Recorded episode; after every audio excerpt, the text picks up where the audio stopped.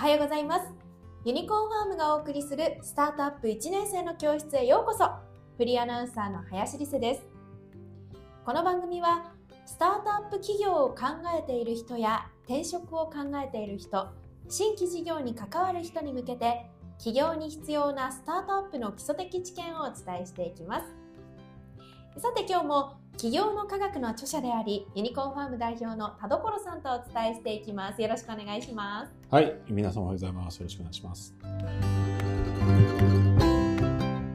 田所さん今回も質問がはい。来ていますのでお答えいただけますか？はいよろしくお願いします。えー田所さん質問です、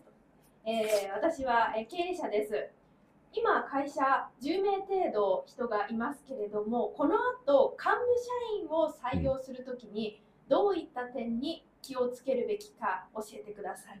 はい、えーこれはそうですね。まあ大きなところで言うと4つあるのかなと思ってます、はい。まあ、1つ目が、まあ、基本科学にも書いているんですけどもまあビジョンというのは同じものを見つけてるんですけど見つめてるんですけども、まあ、スキルとしてやっぱり補完関係にあるかどうかっていうところですねあの人間ってやっぱりどうしても、まあ、似た者同士が集まってしまうところがあると思うので、例えば自分がそのエンジニアの場合は、まあ、ビジネスに強い人。で、自分がビジネスパーソンの場合はものづくりエンジニアっていうところで見つけていくのがいいのかなと思ってます。あー自分に足りないそうですねそこをやっぱ取るのが大事ですし、そこはやっぱり自分のなんか思考性とか、まあスキル、強みみたいなことちゃんと、スキルだけじゃ弱みですね。きちんとこう棚卸しすることによって、その保管していくところは誰なのか。ともすればエンジニアってエンジニアと仕事すると共通言語があるので、なんか心地よかったりするんですよ。ただ、そこだけだとどうしてもどんどんどんどんその顧客さんの声聞かずにマニアックになってしまったりとか、うんビジネス的な側面が弱くなったりしてしまうと。まあ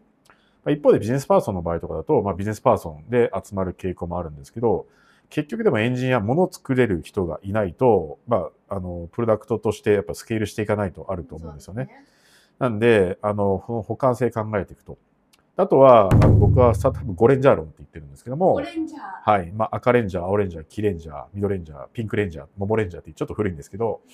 あの、まあ、象徴的に言うと赤レンジャーってこうね、パッションがあって、まあ、ビジョナルで燃えていく人かなと思ってます。で青レンジャーは冷静な、リアリスティックにものを作れる人かなと思ってまして、で、キレンジャーっていうのが、まあ、明るい人ですよね。まあ、人たらしと言いますか。あの、まあ、いろいろ営業できたりとか、コミュニケーション力高い人。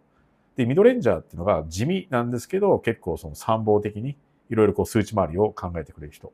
で、モモレンジャーっていうのが、あの、まあ、これはね、あの、ユーザーエクスペリエンスであったりとか、まあ、コミュニケーションですね。まあ、PR だったりとか、まあ、そういったコミュニケーションとか UX をやっぱ作ってくれるみたいな。あの、これ5人別にいらないんですけども、まあ、例えば3人とかいたときに、まあ、自分は赤と黄レンジャーですと。で、もう一人の人がわかんないですけど、まあ、ミドレンジャーと青レンジャーでしたときに、やっぱり足りない要素ですよね。結構その、なんか赤レンジャー結構やっぱ多いんですけど、やっぱりこうキレンジャー、やっぱり組織をやっぱ魅力化していくにあたってですね、コミュ力が高かったりとか、あとはその人とのコミュニケーション全然苦じゃなくて、なんか人を巻き込める人ってすごい重要な存在なのかなと思ってます。なんでこの5レンジャーの要素をですね、まあもしかして2人3人で起用している場合、その幹部として見たときに足りないところがあったらこの辺を入れていくみたいなことが大事かなと思ってます。まあこれはあの企業によって変わるかもしれないんですけれどもうん。幹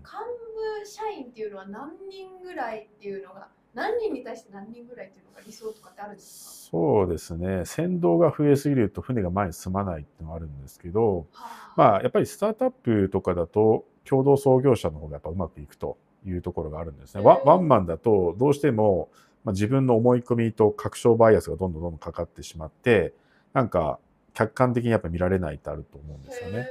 まあ、なんで、まあ幹部3人4人ぐらいですかね。うん、っていうとこかなと思ってます。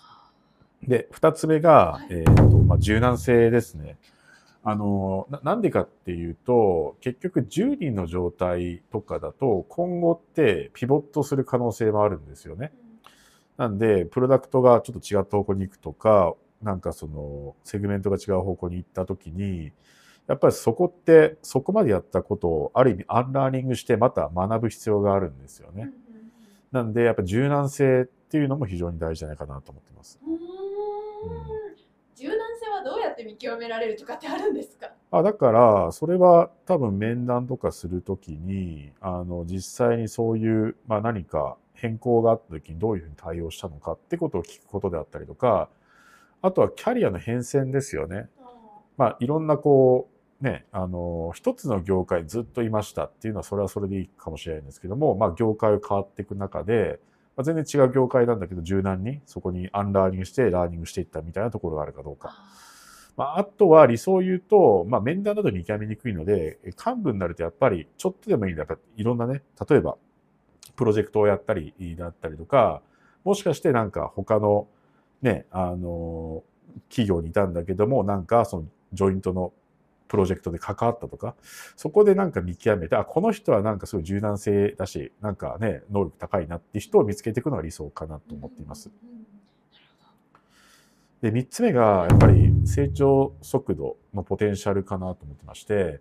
あの、事業ってスタートアップって本当に1年間に2倍、3倍に成長するポテンシャルがあるんですよね。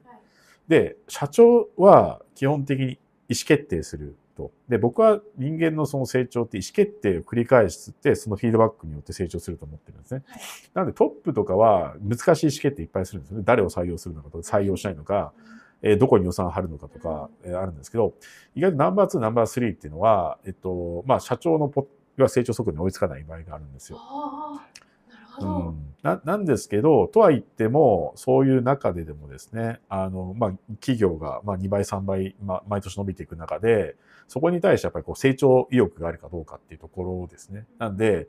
その、た、例えば、もう自分はエンジニアなんで人マネージしたくないって言ってた時に、それがエンジニアの幹部、まあ、CTO で入った時に、多分その企業ってなかなかエンジニア部門伸びないですよね。うんなんでそういうふうに言ってる人はなかなか難しいのかなと思ってて、たとえその自分がこれまでなんか数人、2、3人しかマネジメントしたことない人であっても、2、3年後にその組織がなんか100名になった時に、2、30人マネジメントする必要あるんですよね。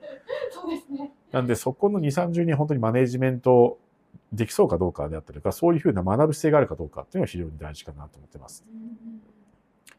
で、4つ目が、あの、僕最近作った言葉なんですけど、カルチャープラスって言葉があって、カルチャープラスあの、カルチャーフィットってね、皆さん聞いたことあると思うんですよ。はい、まあ、自分たちのミッションビジョンバリューが出てくる、まあ、そこから染み出てくるカルチャーってあるんですけど、うん、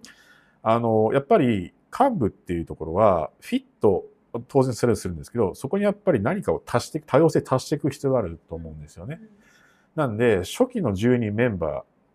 ーがもう全員、例えば、えっ、ー、と、40代の男性ですと言ったときに、おそらく、えっ、と、この会社って40代、40代の男性は採用できるんですけど、20代の若手の女性とか、20代の、えっと、男性って絶対採用できなくなっちゃうんですよ。難しそう。そうそ。そうなっちゃうと、すごい組織として硬直しちゃう可能性があるんですよね。なので、あえて、例えば3人目とかに、あの、もう新卒2年目の、まあ、女性をね、カスタマーサクセスとか入れるとか、インターンで入れるみたいな感じで、あの、幹部とは限らないんですけど、幹部も理想を言えば、その、まあ、男性男性で始まるが多いんだけど、3人目はもう女性の幹部入れてしまうとか、ゆくゆく見たときに20人まで行ったら、そこのもうカルチャー決まっちゃうんですよね。その段階で男女、女性が1人しかいませんとか、なんか、年が離れた世代数や1人しませんだったら、もうそこでもうめちゃめちゃ固まっちゃうんですよ。となると、結構そのまず採用力が落ちるっていうところと、あとはすごいピボットしにくくなる。例えば自分たちのやってることが、ある領域があって、これって実は女性の化粧品向けにものすごい活かせるみたいな着想がもしあったとしても気づけないんですよね。ああ、そうですね。そう。プロダクトとかやってて、その、やっぱりドラッカーも言ってるんですけども、予期せぬ成功に注目せよって言ってて、実際自分たちがこのプロダクトはこの40代男性向けであると、B2B 向けであるって確証を持ってやっているんですけど、実は20代女性からしてみたら、これって実はここのでも活かせますよって結構あるんですよね。だからそこの、ある意味プロダクトとしての多様性もあったりするので、そこはカルチャープラスやるってことをお勧めしています。ということで、幹部社員を採用する時のポイントを4ステップでご説明いただきました。はい。どうでしょう？回答になっていますでしょうか、えこの他にもですね皆さんからの質問を募集しております。